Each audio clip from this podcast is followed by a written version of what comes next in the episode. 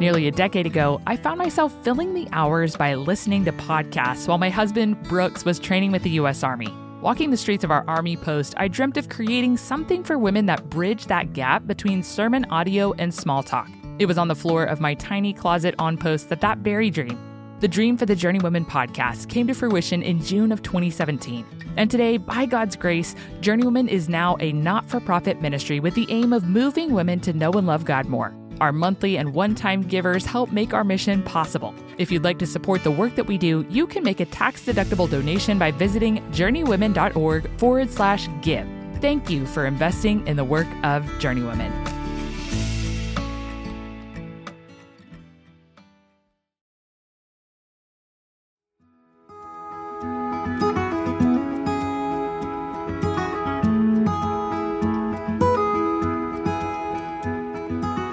Welcome to the Journeywomen podcast. I'm your host, Hunter Beless. Life's a journey we were never meant to walk alone. We all need friends along the way. On the Journeywomen podcast, we'll chat with mentors about gracefully navigating the seasons and challenges we face on our journeys to glorify God. Today, my friend Amy Gannett and I are discussing the gifts and fruit of the Holy Spirit. If you don't know her, Amy has joined us on the podcast twice already. That's how much I like her. And her first book, Fix Your Eyes How Theology Shapes Our Worship, released with B&H Publishers on October 5th. As you'll hear, Amy's a wife, mother, and church planter with her family in Greenville, North Carolina. Amy Gannett, welcome back to the Journeywomen podcast. Thanks for having me. It's always so fun to have these conversations with you it just feels like deja vu at this point. I mean, we've done this at least two times for Journeywomen. I've done this for some of the things that you've put out on your own platform. So many people that are tuning in probably already know what you do. I don't even think I can keep track of everything that you do because it really boggles my mind how you do what you do. Uh, by the Lord's grace, I know you'd say, but let me just tell them really quickly. You are married to Austin, who I just think is such a stand up guy. And I wish that we could just have some chats around the charcuterie board on a Sunday evening oh, with you because I'm pretty that. sure, yeah, he and Brooks would be buddies. You have one daughter. You also are church planting. Mm-hmm. Every time I say that you're church planting, I always forget if it's North or South Carolina. It's North Carolina. North Carolina. Man, I just love the way that you and Austin go about co laboring for the gospel together.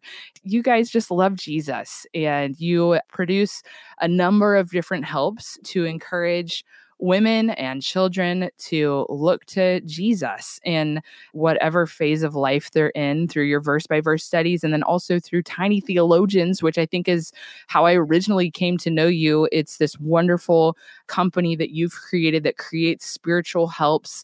And really, I mean, as a mom, it's for me. Like, it's, you know, yes, we're talking about this man or woman from church history, or we're talking about uh, what this particular Greek word looks like and means, but really it's because I'm kind of trying to get my theology fix over uh, oatmeal and Cheerios and and all of those things flying all over the kitchen table. So thank you so much for everything that you do. But man, I want to say one last thing. You've published a book and it's called Fix Your Eyes. I had the opportunity to endorse that book. I've read every word. I was telling you, man, I read it in a crazy season and it edified me in that season, but I was even picking it up again last night. And it's really one of those books, Amy, that you can reference for a lifetime. Each chapter, too, I love how, like, if you wanted to go in and you wanted to study one particular kind of facet of theology or doctrine, you could do that and it can stand alone. So that was really awesome to me that I could reference this. And today we're going to focus on uh, one particular chapter in your book, though every one of them is so valuable. But I asked if you would come on and talk about the Holy Spirit particularly the gifts and fruit of this spirit because it's something that I feel like you deal with really well. So, welcome to the show. Thank you for joining me and thank you so much for writing this book.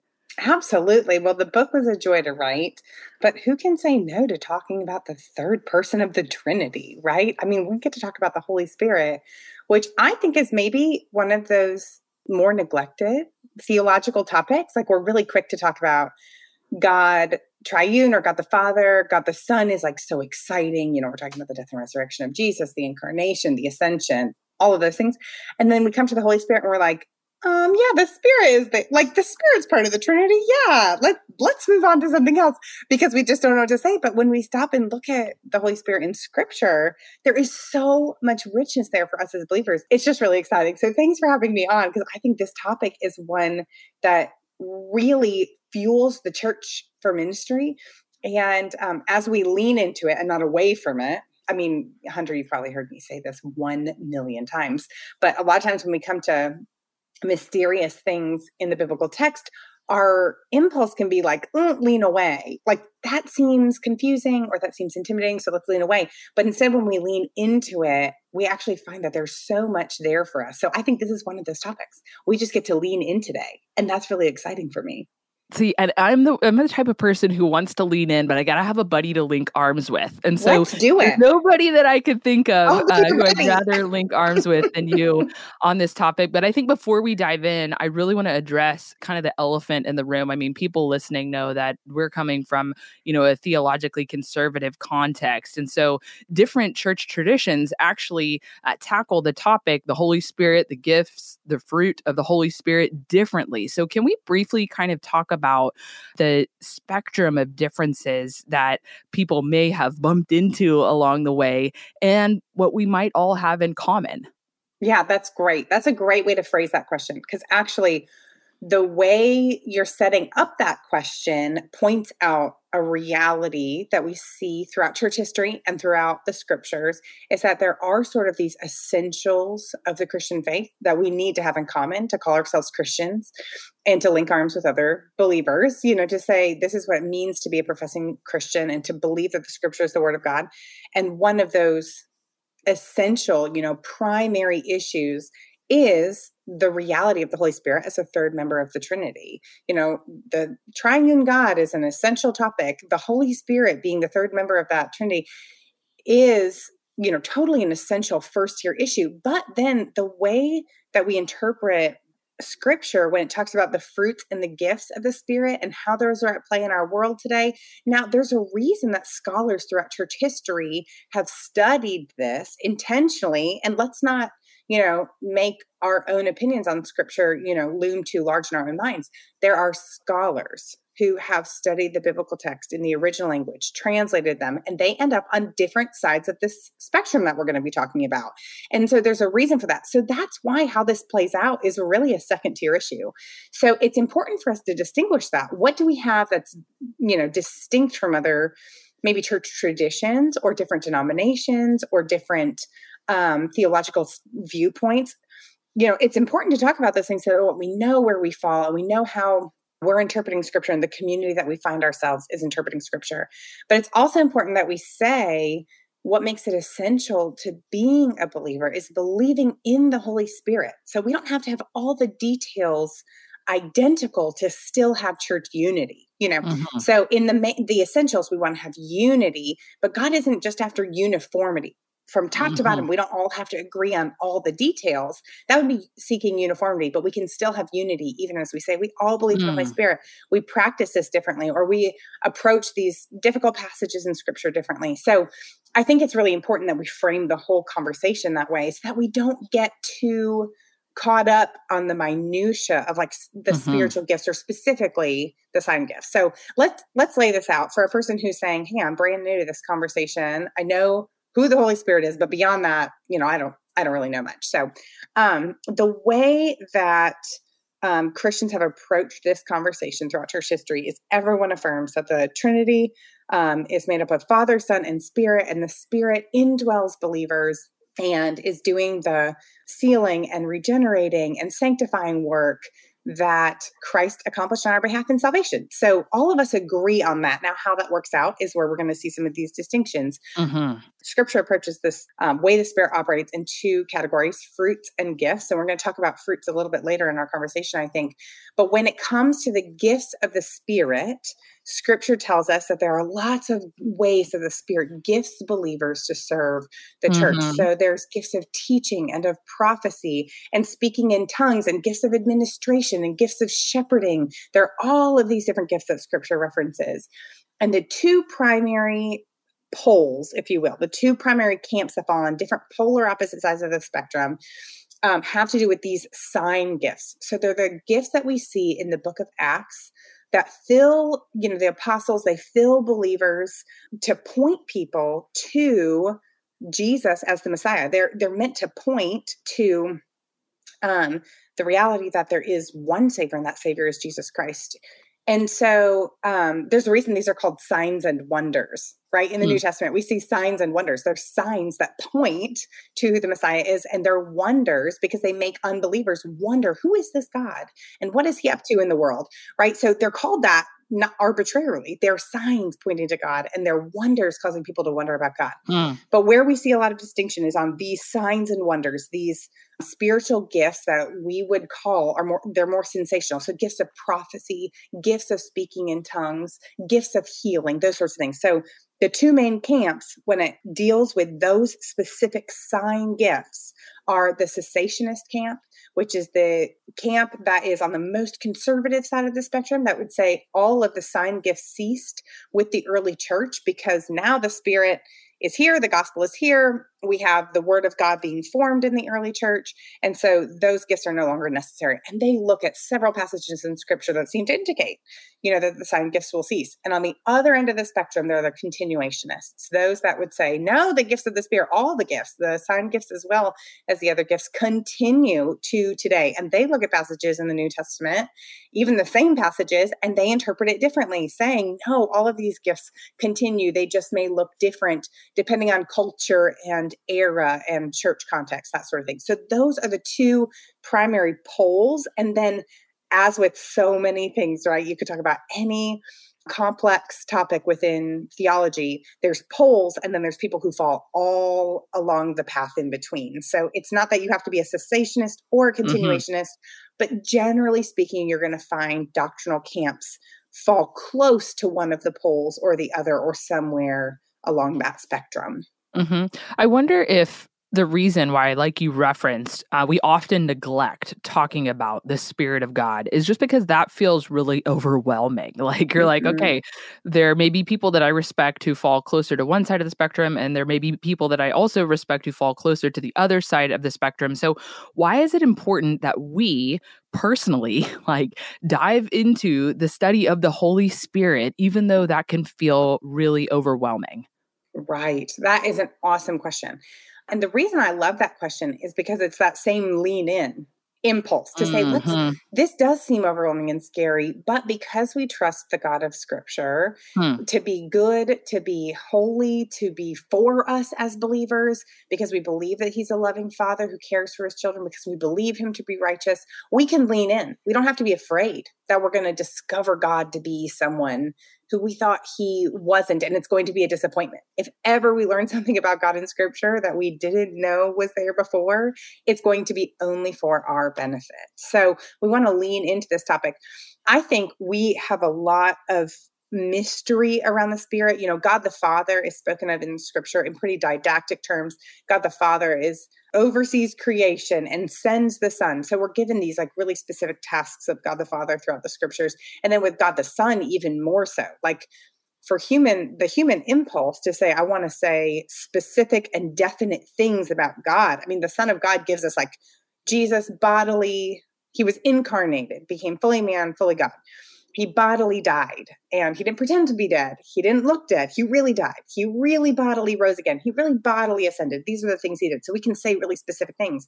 And then when we come to the Holy Spirit, we can say specific things, but the way that they played out in the early church, which is our witness, right? The book of Acts is our witness. And the way they play out there, we're like, oh, that has a lot of mystery. And there's mm. a hmm. reason that in the early church, there's this whole era of church leaders that it was called the mystics, right? Because they're studying the spirit, and the spirit seems to be doing particular signs and wonders in that era because there was this revival happening in the early stages of the church.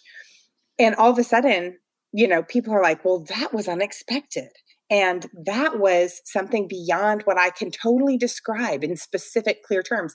And so there's a reason, there's a lot of mystery around it. And so instead of leaning away, we lean in. So the reason it's so important for us to study the Holy Spirit, the reason it's so important that we as individuals and as the church today study it uh, study the Holy Spirit is because the scriptures testify to us three very specific things about the Holy Spirit. And we're going to unpack these throughout our conversation. But one, the Holy Spirit dwells in believers. Jesus actually says after he's risen from the dead, he's about to ascend into heaven. He looks at his disciples and he says, mm-hmm. Hey, I am going to return to heaven, but it's actually for your benefit. Actually, mm-hmm. something better is coming. And the disciples probably looked at him totally flabbergasted because they're going, You just died. We lost you. You rose again, and here you are. We're ready to like set you on the throne of Jerusalem but you're going to go away. How could anything possibly be better than having their Savior back from the dead? Mm. How could hmm. anything possibly be better? But what Jesus meant was he was sending the Helper, which is the Holy Spirit, because Jesus, Emmanuel, was God with us, but the Spirit was going to be God in believers. So the Spirit indwells believers. And so if Jesus says it's better than him walking this earth in his resurrected mm-hmm. Then we have to believe it's better. And we need to mm-hmm. study the Holy Spirit because we need to know why. Why is that better? So the Holy Spirit actually mm-hmm. indwells us, is the member of the triune God that dwells within us even right now as we're having this conversation. So we need to pay attention to that, right? If Jesus says it's better, we need to believe it and we need to know why. The Spirit equips us with gifts that are meant to serve the church. So we are a generation in particular that loves self discovery. We love the idea of figuring out how we're wired, how God has created us. But a lot of times we neglect this part of the conversation. How has God gifted me for service? Not just mm-hmm. how do I make decisions or how do I address conflict or, you know, whatever. We actually should know how we're gifted for service in the church, and that has to do with the Holy Spirit.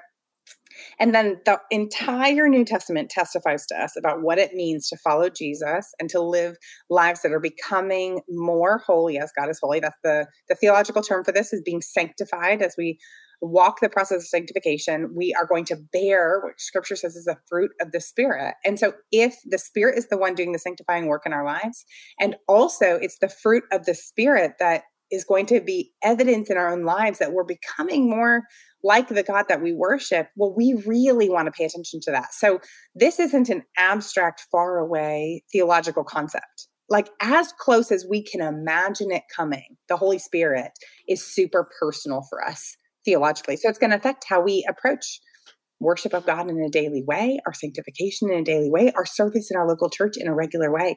So it's very, very personal. It's not abstract and it's not far away. Absolutely. I love how your whole book really just helps us make that connection between theological truths and what we're doing in our day to day lives. Life is crazy sometimes, and finding time to sit down and read the Bible can be difficult. That is why I love Dwell. When I can't find time to read the Bible, I can listen to it. The voices reading the Bible are soothing, they're not your normal narrators Plus, you can choose calming background music and adjust the pace of the narrator's voice to get things just right. Dwell's newest release is called Dwell Daily, a fresh, thoughtfully crafted devotional that immerses you in the Word, allowing you to pray it, meditate on it, and so much more. If you're looking to deepen your engagement with the Bible this year, Dwell Daily is worth checking out. I cannot recommend Dwell enough to help you orient your mind to the life giving Word of God throughout your day. Go to dwellbible.com forward slash journeywomen to receive your 25% discount today. Again, that's dwellbible.com forward slash journeywomen for your 25% discount to subscribe and spend time in God's Word. One of the most encouraging verses. I've referenced this, I think, on the podcast before, but it really is something that I cling to in the midst of having three kids who are young. And man, I just, I'm telling you what, I am being purified. the fire is hot right now.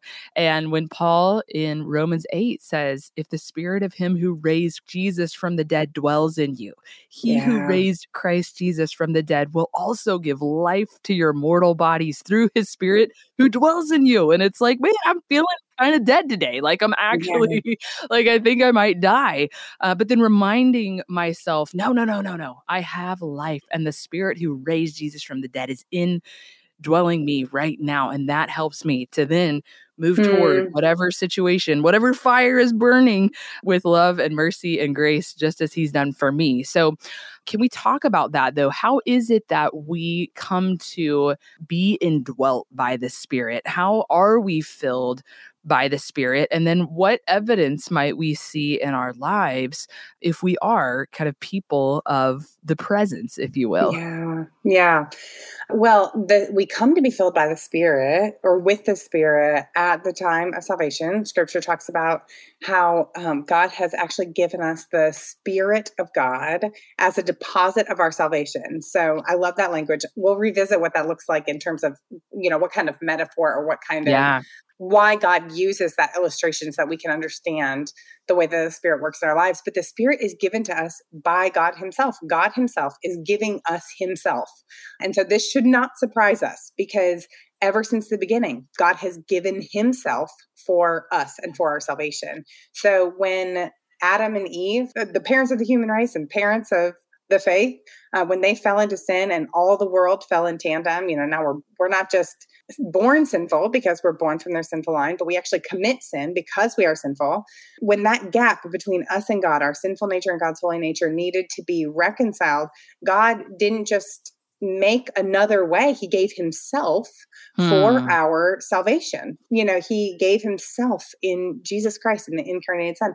And so it should not surprise us that when it comes to walking with him through this life and sealing us for salvation in the life to come, that he gives us no other than himself. So the Holy Spirit is the third member of the Trinity, giving himself for our spiritual lives and spiritual sustenance today. So we are filled with the Spirit as we place our faith in Jesus Christ, and as scripture said, confess with our mouth Jesus is Lord, believe in our heart God raised him from the dead, we are saved and we are filled with the Holy Spirit.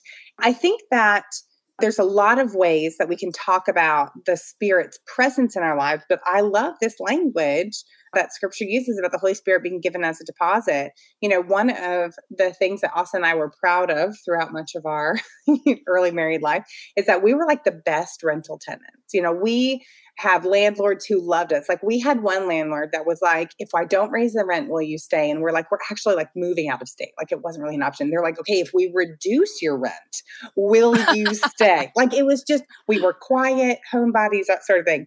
But no matter how glowing our next landlord reference was, no matter, you know, what kind of application we put in, they always require a deposit and it's a security for the property owner that you aren't going to trash the place and then move out and leave them worse for wear. Well, in the same way, God has actually given us the deposit of the Holy Spirit in mm-hmm. our lives. Mm-hmm. And it's mm. a promise, mm. not just that we will be forever secure in the life to come, right? Because when we put down a financial deposit on an apartment, it really has to do with the future. Like if you leave, you know, you um and you leave a mess here, like your future financial situation is going to change. So God gives us the spirit as a deposit, assuring us that we will have life with God now because the spirit is in us, but also in the life to come. Like yeah. he's going to see you through to the new heavens and new earth because he cannot actually withdraw upon himself. God has the deposit God has given is not something we give money. That's not actually giving ourselves. That's actually something tangential to us. But God actually gives us himself and he cannot lose himself. You know, as the deposit is placed in our spiritual lives, he's going to see us through to the new heavens and new earth. That's his assurance to us. But also it means, you know, just like when you put down a deposit, it's not just future assurances. It actually uh-huh. means, okay, you fulfilled the requirements to move in and have this whole home and life in this space God gives us the Holy Spirit as a deposit for life now. The Holy Spirit enables us to live spiritually alive lives now. So you say, I feel really dead, but by the Spirit, we're made alive. And so He enables us to live lives that please God where we couldn't on our own, enables us to rejoice even in our sufferings where we could not on our own. He enables us to bear the fruit of the Spirit even where we could not on our own. So you asked, what are some of the signs that we would see in our own lives? Of the spirit's work i think one of the main the the first things that we see in the life of a believer a sign that the holy spirit is at work in them is first that recognition of dependence on god you know we are a self sustaining people. We love to rely on ourselves. And so when someone comes to God and says, God, I need you mm-hmm. in my mm-hmm. sin, I cannot save myself, we already see proof that the Spirit has been at work because that's not a message that's natural to us. And so as somebody says, God, you saved me. I know I'm eternally secure because I placed my faith in Jesus, but I need you now in my mm-hmm. life today i'm dependent on you to do what is right to please you to obey your commands to live a life that resembles the life of the spirit that dependence is a sign to us that we are walking in the spirit and not in the flesh there are lots of signs that somebody is growing in the spirit, you know, the fruit of the spirit in Galatians 5 is listed for us um, love, joy, peace, patience. I mean, all of those things do not come naturally to the uh-huh. human form. Like you said, like when you have a daily life where you're navigating children and busyness and financial decisions and right, relational struggles and time constraints when we're dealing with all of these things none of you know patience not natural joy not natural love not natural but by the spirit we're going to see more and more evidence that those things are being brought about in our lives mm. Can you talk about how that reality just kind of impacts you on a personal level? Like how you see that truth fleshing out in your life yeah, in each area of my life, you know, I, I some days I I talk about like I wear a lot of hats, you know, like I run a small business and I'm a church planter and I'm a wife and I'm a mother and all these things and I'm a friend and I'm a writer and you know all of these different hats that I wear. In some ways, abiding in the spirit and letting the spirit guide, each of those feels so different. The spirit guiding in church planting is different than the spirit guiding um, me as I disciple Emerson, our daughter. But at the same time, when you look at the thread of the Spirit's work in our lives, you just see how consistently faithful He's been across all these spectrums and how He leads in such a singular way to point us to God. So, for me personally, one of the big ways that God has given me renewed reliance on the spirit is in motherhood. Emerson is almost 19 months. And so we're like entering you know, full blown toddlerdom. And, you know, we're just getting into the tantrum, you know, season of life. You know, she threw her first tantrum a few weeks ago and I was like, what is this? And then I was like, oh, we're like starting that season, you know?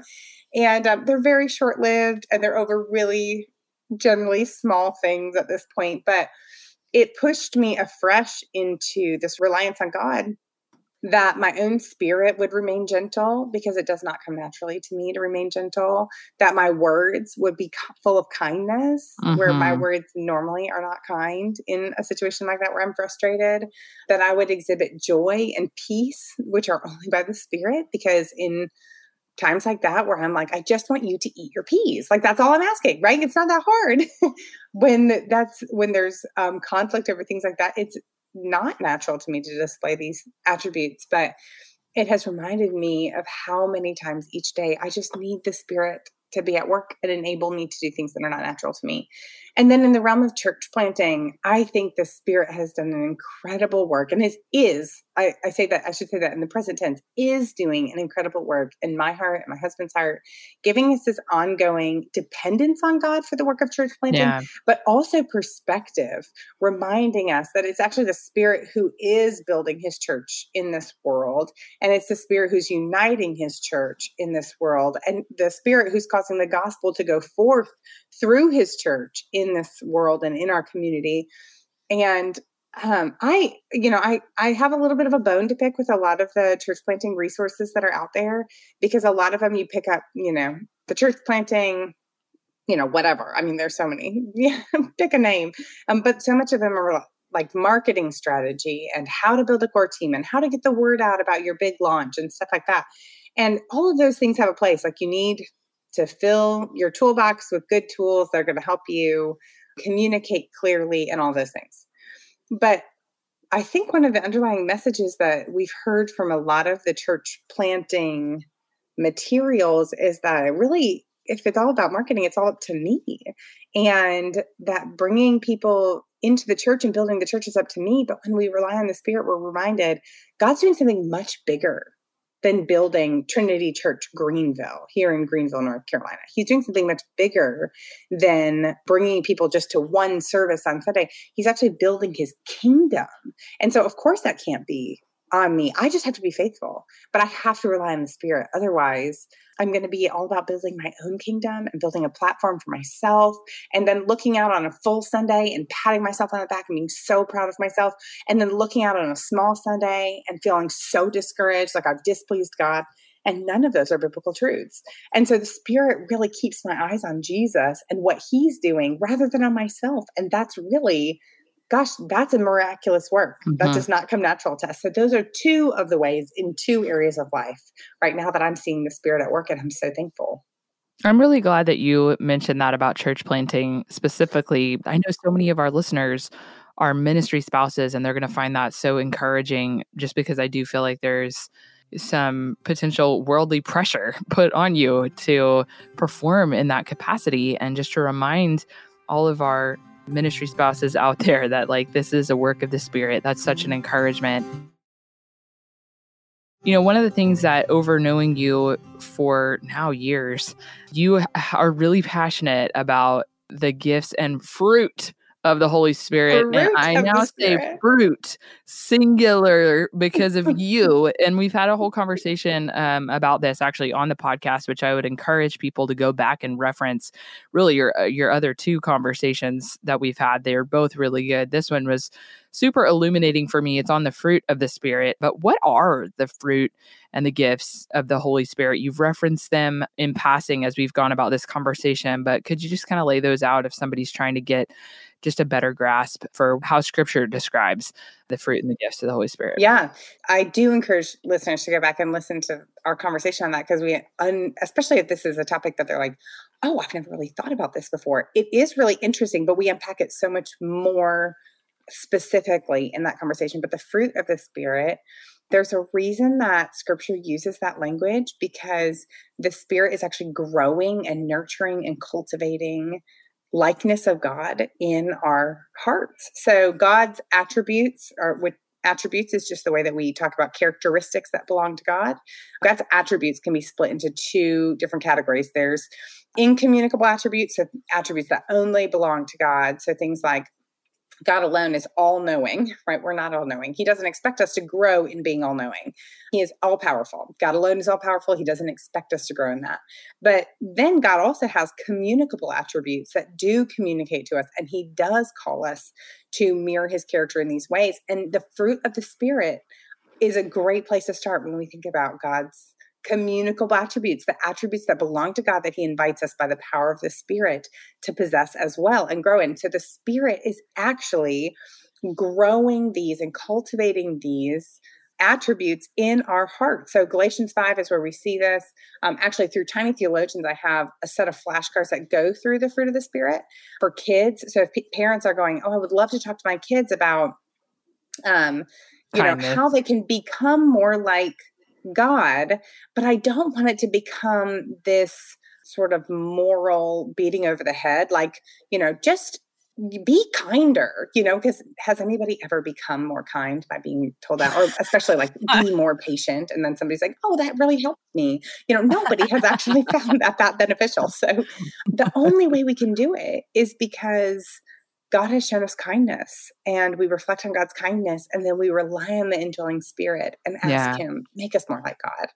Plant the seed of kindness in my heart and nurture it and grow it, which we talked about this in the other episode that was more on the fruit of the spirit. But that cultivating work is used all throughout scripture. And I think that we do it a disservice when we just call it an illustration or we call it a metaphor. I mean, God really is doing the work of breaking up the fallow ground of our hearts, planting the seed of his Spirit in our lives, and cultivating, nurturing, watering. Uh, all of this language is used throughout the New Testament. Watering these attributes in our hearts and lives. So we're going to see it progressively throughout our lives. We're going to become more like God, we're going to become more, our character is going to more aptly reflect his character as we rely on the Spirit, yield to the Spirit, and let him do this cultivating work in our lives. Um, I think that one of the downsides of being a generation who loves like personality tests and that sort of thing, the self assessments, is that a lot of times we're like, oh, which one am I? You know, so we do Myers Briggs and we're like, which one, which type am I? So a lot of times we approach the fruit of the Spirit this way and we think, which of these fruits do I embody most. And so maybe we're a joyful, a naturally happy person. So we think, oh, joy. Or maybe we're, you know, a relatively friendly person. So we think, oh, I'm a kindness person. But the reason the scripture calls it the fruit of the spirit is that we are all called to bear these fruit in our lives. This fruit is to be grown up in us as we mirror God's character, relying on the Spirit. So, I know we've mentioned briefly what the gifts of the Spirit are, the different ones. So, there's, you know, shepherding or pastoring, even administration, healing, tongues. You know, there's so many different ways that the gifts can look in our lives but we mm-hmm. have to we can't forget what it is why god calls it the gifts of the spirit because they are a gift to us to pass on to others yeah. we are called to receive we have been given unique gifts each and every one of us and they are things for us to gift to the local church through our service so if somebody has the gift of teaching and they say to themselves well i have a gift of teaching but like I do that in the classroom. And so I actually have, you know, maybe vocationally they're an elementary school teacher or something like that. And they think, you know, I do that enough. And so I don't have anything left on Sunday, so I'm not going to serve it anyway. Actually, we're missing the gift that it is to us to serve other people. And we're also missing the responsibility that we have to share that gift with the local body. It really is for the edification of God's people. And so as we exercise our gifts, and I don't think each person has one, I think a lot of us have multiple gifts by the Spirit, and we can operate in different ways within the local church setting, but they really are to be a benefit and a blessing to the church. And each of us knows this sort of inherently if we have been a part of a local church body where we have been supported or blessed, maybe in a difficult season, or maybe we just go to a church where the teaching is excellent and we just are thankful that we have this service provided to us week in and week out, or we were really discipled by somebody who took us under their wing and taught us the ways of the Christian faith and taught us how to have a quiet time and taught us what it looks like to mother with grace, you know, whatever it is. If we've been really blessed by that, we're like, oh, what a gift that person was to me. What a gift that is in the church. And so we receive gifts from the Spirit, but we also share them with others so that the church might be built up and unified together. Mm. I love that so much. We also have a conversation with Matt Lance on spiritual gifts. And so if you are wanting to dive deeper into that topic, I highly recommend that as well.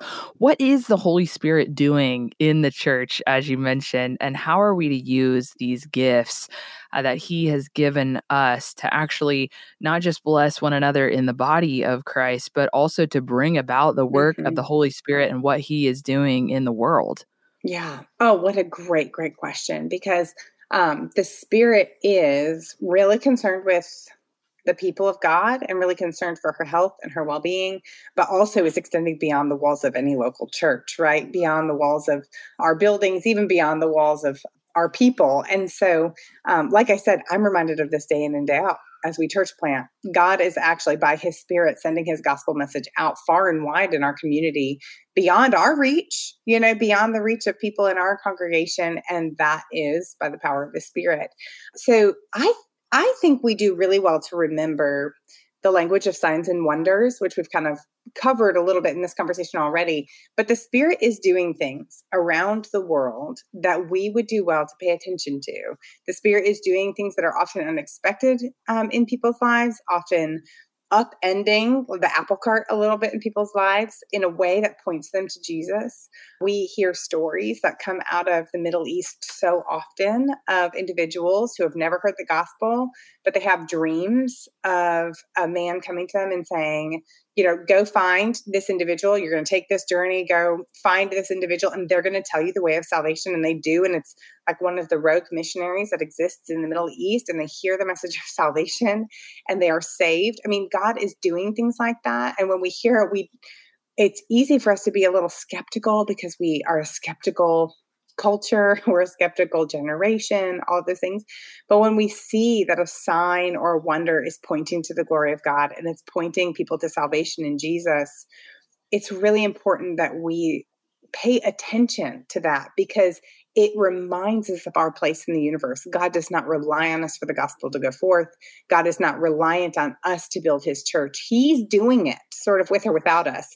And we have the privilege of just being involved in that work by his invitation. And so I think one of the coolest things that we get to do as Christians is accept the invitation of God to bear witness to his presence in the world. I mean, God's presence is the craving of the human heart and has been since the very day Adam and Eve left the Garden of Eden. So if we think about Adam and Eve's proximity to God in Eden, it was the closest that mankind has ever been to the presence of God as they walked in the garden with him. Sin broke that relationship and therefore they were banished from the garden. So they lost access to God's presence.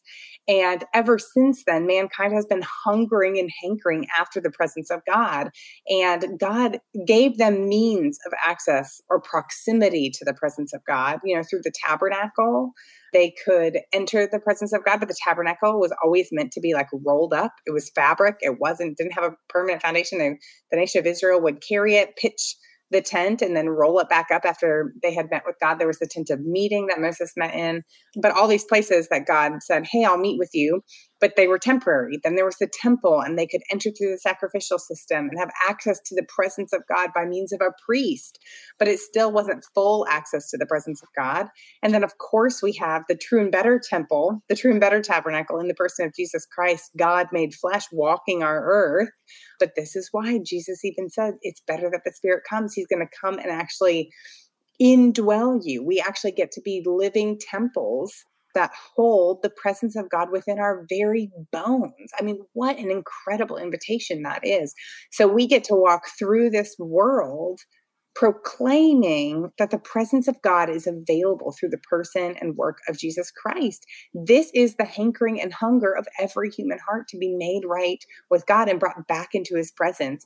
And that is the assurance that we have, the invitation that we have by the indwelling Spirit of God, that the presence of God is actually accessible. If the Spirit can dwell in me, a broken vessel, if the Spirit can dwell in me, a fallen human being, if the Spirit can dwell in me, the chief of sinners, well, then I can tell my neighbor access to the presence of God is not something far off and far away and complicated to get to.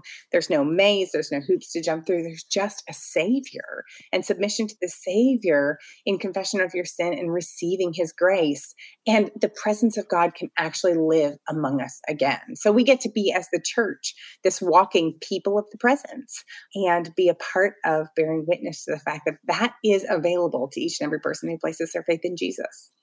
Mm, I love how you are just orienting our gaze to Christ and reminding us that our ministry in the Spirit should testify to the work of Christ in our lives. Thank you so much for that. I feel like a lot of times we can complicate the whole situation, and it's like, no, really, it really is all about Jesus. You know, I think as I'm going about my day, I just want to more ardently testify to what Christ has done in my life, and I want to uh, to cling to Him like with all that I am. But so often, I feel like I'm just failing at doing that. You know, I just feel like it's just why can I not remember this one thing? How does the Spirit of God help us to do that? How does the Spirit help us cling to Christ in our everyday life? Well, a lot of us have really strong internal voices that you know tell us whether we're doing a good thing or bad thing a good job or bad job. And you will notice that even unbelievers will talk about this like as a conscience and or an inner voice that kind of directs us and affirms to us or you know doesn't affirm us so much when we're we don't feel good about the way we're living our lives or whatever it is. But the spirit of god actually becomes for believers the the voice of god in our lives and we see it in scripture. The spirit of god testifies to the heart of God in our lives.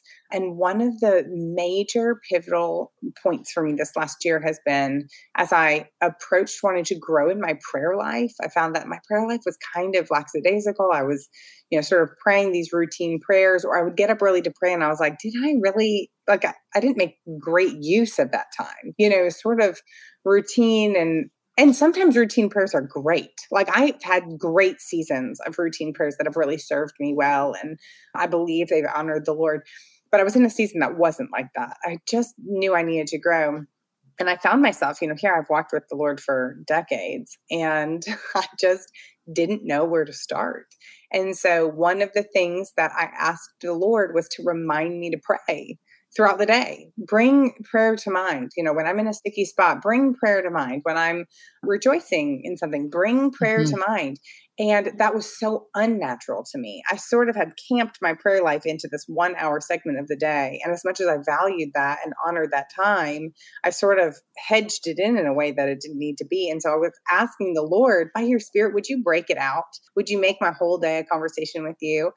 And it was really unnatural to me. So at first, I, you know, found myself crawling into bed at night and being like, I didn't, oh, I didn't do it again. Like once again, I went through my whole day. I had that one hour in prayer and, you know, then nothing. I was still living as though nothing had changed. But slowly but surely, by the power of the Spirit, I would find myself washing dishes, looking out the window and thanking the Lord for the sunrise. And I would find myself stopping and praying at meals. And instead of just, you know, sort of thank you, Lord, for this food, blah, blah, blah, amen, you know, kind of just passing the words off my lips without a lot of heart meaning, I thought, this is actually an opportunity to talk to my Savior, talk to my God. And I'm going to do that. I'm going to take this opportunity to, before this meal because we're pressing to pray. Let's actually talk to God and engage our hearts and minds.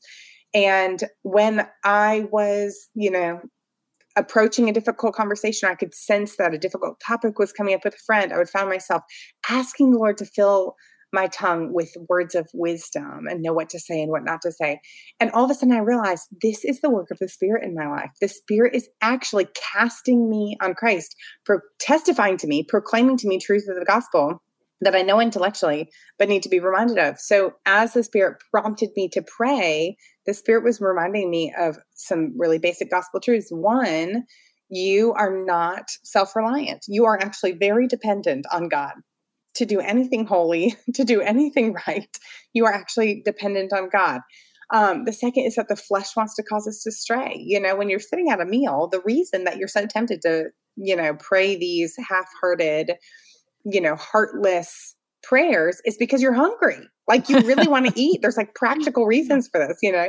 There's a reason, you know, scripture says the spirit is willing, you know, the flesh is weak, right? We yeah. we have these times where the immediate needs in front of us are so present to us, so prominent to us that we neglect, you know, spiritual needs mm-hmm. in favor of our physical needs. And so it's a work of the spirit to reorient us and say, I need to talk to my father in the middle of the day, even as I'm hungry. We let our grumbling stomachs remind us that our souls mm-hmm. are hungry for God, that we need mm-hmm. God, that as much as we need food to sustain our souls, we need God to sustain mm-hmm. us in our spiritual lives. And so um, it's actually the work of the Spirit to reorient us and to proclaim these gospel truths to us in an ongoing way. Really, we see that the Spirit's pointing us to the gospel again and again and again, preaching that good news um, to our hearts. And we'll never grow tired of hearing it from the Spirit of God. We won't because there's always something new for us to learn. Mm-hmm. Amen and amen. I love um, the act of dependence that prayer is. And I think that's a great practical step for listeners who are really wanting to grow in their understanding of the gifts and fruit of the Spirit is just to ask the Lord, uh, you know, okay, God, will you produce in me the fruit of your Spirit? And God, will you show me how it is that I can serve your church, as you reference? Do you have any other practical steps for listeners who are just wanting to grow in their understanding of this topic? Yeah, I think a lot of times we think, let's go read a book on the spirit or let's go you know read a systematic theology listen and those things are great. Like yeah right listen to a podcast. But i think i think all of those things are super helpful. Like they're they can be really beneficial for us as we seek more understanding. We can learn from other people. So i recommend people that want to learn more in a sort of like written format check out a systematic theology or and it should a good systematic will paint for you sort of the polar ends both polar ends of this discussion that we had cessationist and continuationist you know but mostly it should be talking about what the spirit of god does. Like it should focus on sort of those essential things. Who do we believe the spirit to be in our lives? But i also think we would do so well as we read our bibles every day just to notice the work of the spirit in the old and new testaments. A lot of times mm-hmm. we read it and we're like yeah yeah yeah the spirit. Like yeah yeah yeah. I'm mm-hmm. like move on. And then we're like oh look at all that jesus did. And that is true. That i mean that gosh that is true we can't overlook the fact that the spirit that dwells in us is the spirit of Christ. I mean, it, it this is we don't have three gods. It's not the third God that dwells in us. It's the third person of the triune God that dwells in us. So of course the spirit testifies to us the good news of the gospel because it's the spirit of Christ that dwells within us. Mm-hmm. But we do well when we stop and just notice all the places of the spirit is at work in scripture. So whether it's making a little list in a notebook as you're going through your yeah. quiet time and just being like, oh, I, the spirit testifies. That's one thing that the spirit does, testifies to the will of God. Oh, the spirit directs believer steps. The spirit gives people discernment and wisdom. Like just keeping a list like that or having a certain color highlighter that you highlight. This is the work of the spirit. And you're going to find actually the spirit is at work in the New Testament in a really unique way because the Spirit is indwelling believers in a permanent way for the first time. But also, we're going to see the Holy Spirit in the Old Testament in a way that might surprise us. You know, the Spirit is filling prophets for the work of prophecy to the nation of Israel, calling them to repent and return to God. Um, and so I think we do really well when we just pay attention to what Scripture is already saying. Yeah, I love that so much. For me, it's a little circle. I just circle every time I see Spirit, Spirit of God, Holy Spirit. And it's really helpful because you're right. It's sometimes it's just easy to just pass over those things and i think that's the purpose is that right. we would observe so that we can really start to understand like what god's doing in and through whatever passage we're reading that's definitely one of my simple joys and yeah. you've been such a help to me in growing in the practice of bible study thank you so much if you guys are listening and you want uh, more spiritual helps obviously i've mentioned this many times but amy's just a wealth of resources really so go follow her on instagram and check out her website and things like that. Your friendship was one of my simple joys. Studying God's word, I'm gonna, I'm not gonna lie, trumps our friendship. Those are two of my sure, simple joys. Sure. I want to hear three of your simple joys when it comes just to knowing and loving God more. We've talked about your your uh, basic simple joys in previous episodes. So what what are your simple joys when it comes to knowing and loving God? Yeah. Uh, well, one of mine recently has been on the topic of prayer because I've wanted to grow in prayer. I've started using some books to aid my prayer life. So there are books like The Valley of Vision um, yes. um, that are written prayers that have really helped. Bring me. up my favorite book without uh, uh, like encouraging me to interrupt. Come on. I just think so few people have utilized these oh, I didn't know about them for a long time. Like I didn't discover them until college. And gosh, when I did, I was like, what a wealth that this has given yeah. us. It encourages us to pray in areas that we probably wouldn't otherwise pray. There are some right. books by like Walter Brueggemann. He's written a couple of prayer books. Um, like when he was a seminary professor, so he wrote down the prayers that he would pray for his seminary classes at the opening that's of his cool. classes. And so um, some of those have been really helpful to me. So that's been a joy. Like all of a sudden I find myself praying about big picture things that I haven't had in the past. So um, that would be one. A second one um, has been employing kind of nervously for maybe the first time in my spiritual life silence in my quiet time. So silence and solitude was uh, one of the wow. spiritual disciplines of the early church. So when we read about, I just finished becoming Elisabeth Elliot Ah. which is a biography on Elisabeth Elliot's life. And I love Elisabeth Elliot and I'm so encouraged by what the Lord did in and through her. But she shares a lot of, in her journals about learning to just be in the presence of God. And I was like, oh, I all of a sudden I felt like the Holy Spirit was pricking my heart. Like this is something that I've never really done. Like I've not really just sat in the presence of God yeah. and enjoyed his presence. Um, yes. I'm always reading or speaking. Like I'm just laughing because you know, so, I'm like, we're both like that. We're doers. We're yes. like, do, do, do. Yeah. And then what's next? and, and give me something to learn or to write down or to pray back to God. And so just giving myself, you know, it's usually like five or seven minutes at the beginning of my quiet time. I read um, a prayer and then I've been giving myself just quiet time to reflect on it. It's amazing what happens in those few minutes of reorienting myself. Because usually I come to my prayer time almost already on my to do list for the day. Like, okay, God, you know, would you help Emerson take a really good nap today? Because I've got all these things that I have to get done. And those things, could you like make them go really well? You know, like it's not big picture stuff. Yeah. But if right. I read one of these prayers, you know, yeah. and then follow it with silence, I do find myself reoriented in a different way. And then the third is just being a part of a local church. I just think serving in the local body, there's nothing like it. And it And I know it's unique for me to serve in the local body because I am a church planter. Like vocationally, this is my job. But the Lord promises us in the book of Proverbs that he who refreshes others will himself be refreshed. And I used to not really believe that. I was like, I think the only people that believe these are people in ministry because they want people to serve. So they tell people that they'll be refreshed as they serve other people. You know, so I used to think, oh, like kind of cynically, like, oh, of course, of course you teach that, you know, that if we serve, we'll be filled up as we pour out. The Lord will fill us up. But goodness, like we can take God at his word and we can pour out our lives in the local church and he really does fill us up. And i'm really encouraged when you know there are things in our family that we do because we're staff right? There are things that we show up early we set up chairs blah blah blah.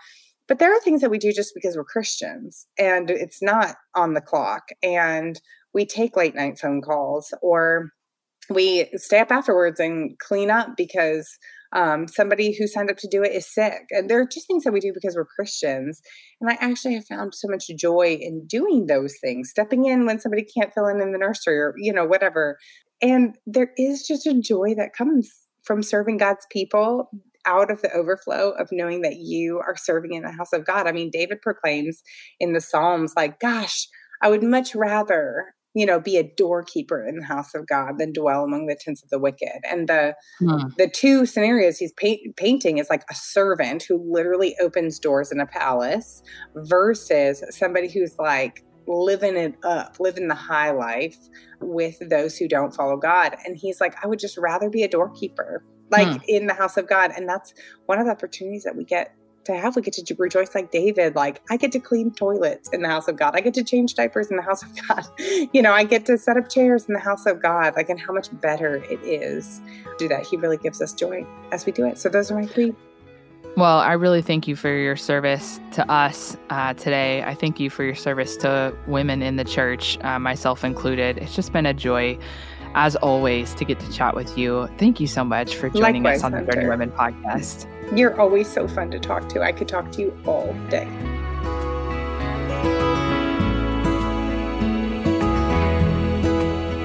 We pray this episode with Amy encourages you to dig into God's Word as you seek to know and love Him more.